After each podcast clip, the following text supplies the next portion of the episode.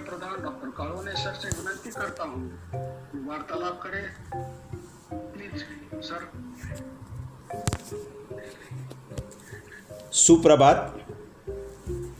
भारतीय योग संस्थान औरंगाबाद केंद्रातर्फे सुरू असलेल्या या ऑनलाईन वर्गावर जोडलेल्या सर्व साधकांना मी नमस्कार करतो आणि सर्वांना धन्यवाद देतो. काल आपण वार्तामध्ये एक कथा मी आपल्याला सांगितली होती. आणि कोइन्सिडन्स म्हणजे कालच आपले माननीय पंतप्रधान नरेंद्र मोदी यांनीसुद्धा त्यांच्या मन की बातमध्ये ह्या कथेविषयी आणि कथेचं जी आपली संस्कृती त्याविषयीच त्यांनीही सांगितलं आहे कथेमुळे आपल्याला वेगवेगळे बोध मिळतात. आज पण मी आपल्याला अजून एक कथा सांगणार आहेत. आणि ती कथा आहेत कृतज्ञता. आपण सर्वांनी ती ध्यान करून ऐकायचं आहेत. आणि त्याच्यापासून आपल्याला एक बोध घ्यायचा आहे. कथा या प्रकारे आहेत. एका जंगलात एक शिकारी आपल्या सावजाचा पाठलाग करता करता रस्ता चुकला. सावज तर पळूनच गेलेत आणि ह्या शिकाऱ्याला जंगलाच्या बाहेर पडायचा मार्ग मिळेना.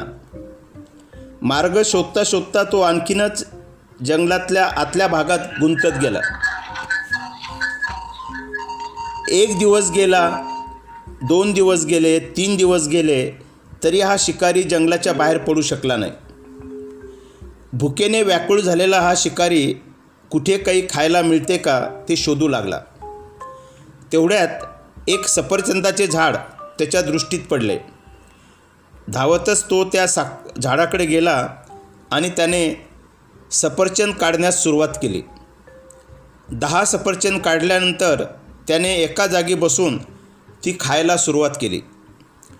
तीन दिवसांचा उपास घडलेल्या त्या शिकाऱ्याने पाहिले पहिले सफरचंद मोठ्या आवडीने खाल्ले. आणि त्याचबरोबर ते सफरचंद मिळाल्याबद्दल परमेश्वराचे मनापासून आभारही मानले. दुसरे सफरचंद खाताना त्याला पहिल्या सफरचंदा एवढा आनंद मिळाला नाही. तरी त्याने भुकेपोटी ते खाल्लेच आणि देवाप्रती कृतज्ञता व्यक्त केली. जसजसे त्याचे पोट भरू लागले तसतशी त्याला त्या पुढच्या सर्व सफरचंदामधील गोडी कमी वाटू लागली. दहावे सफरचंद तर त्याने टाकूनच दिले. ह्या मानवी वृत्तीला अर्थशास्त्रामध्ये law of diminishing marginal utility म्हणजेच घटत्या उपभोग्यतेचा सिद्धांत असे म्हणतात.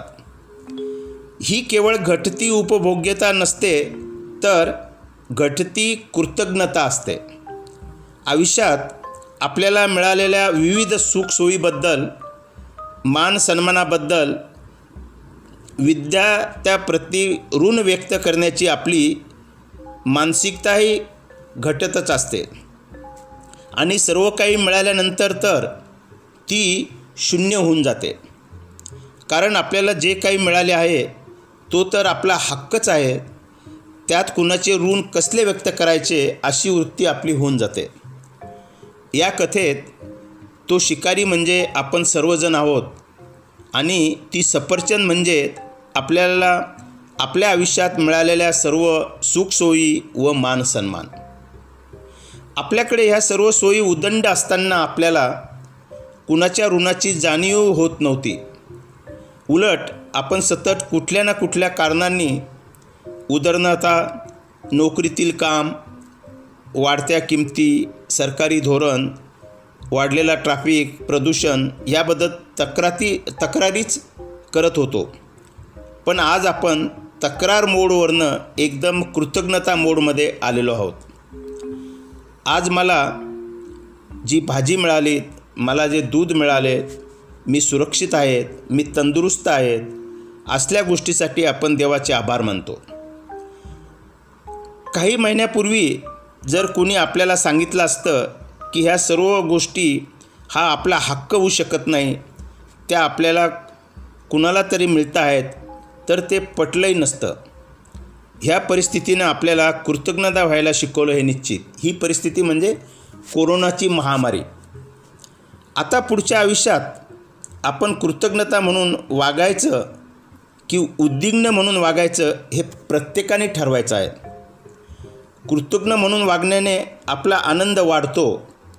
कारण आपल्याला काय काय मिळालं आहेत याचेच विचार आपल्या मनात घोळत असतात.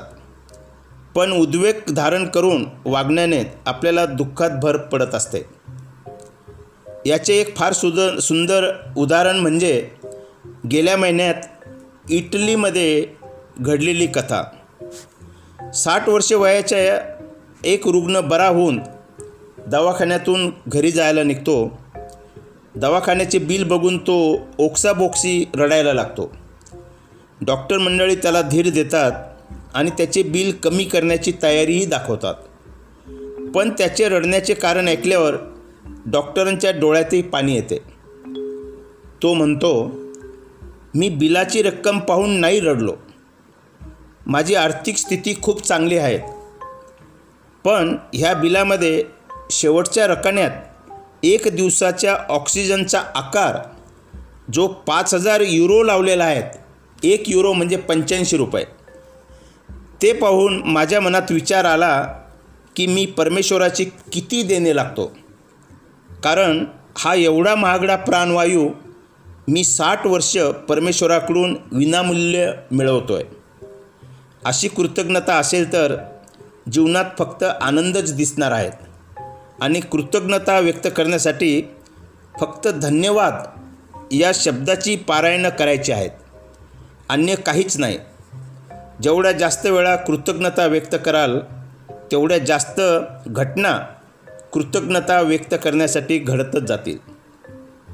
कृतज्ञता परमेश्वराप्रती आणि ज्यांच्यामुळे आपण आज जे काही आहोत त्या व्यक्तीप्रती.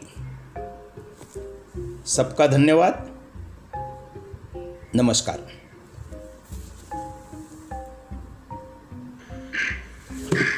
मुद्रा छोड़े ज्ञान मुद्रा छोड़े। मुद्रा में बैठ जाइए।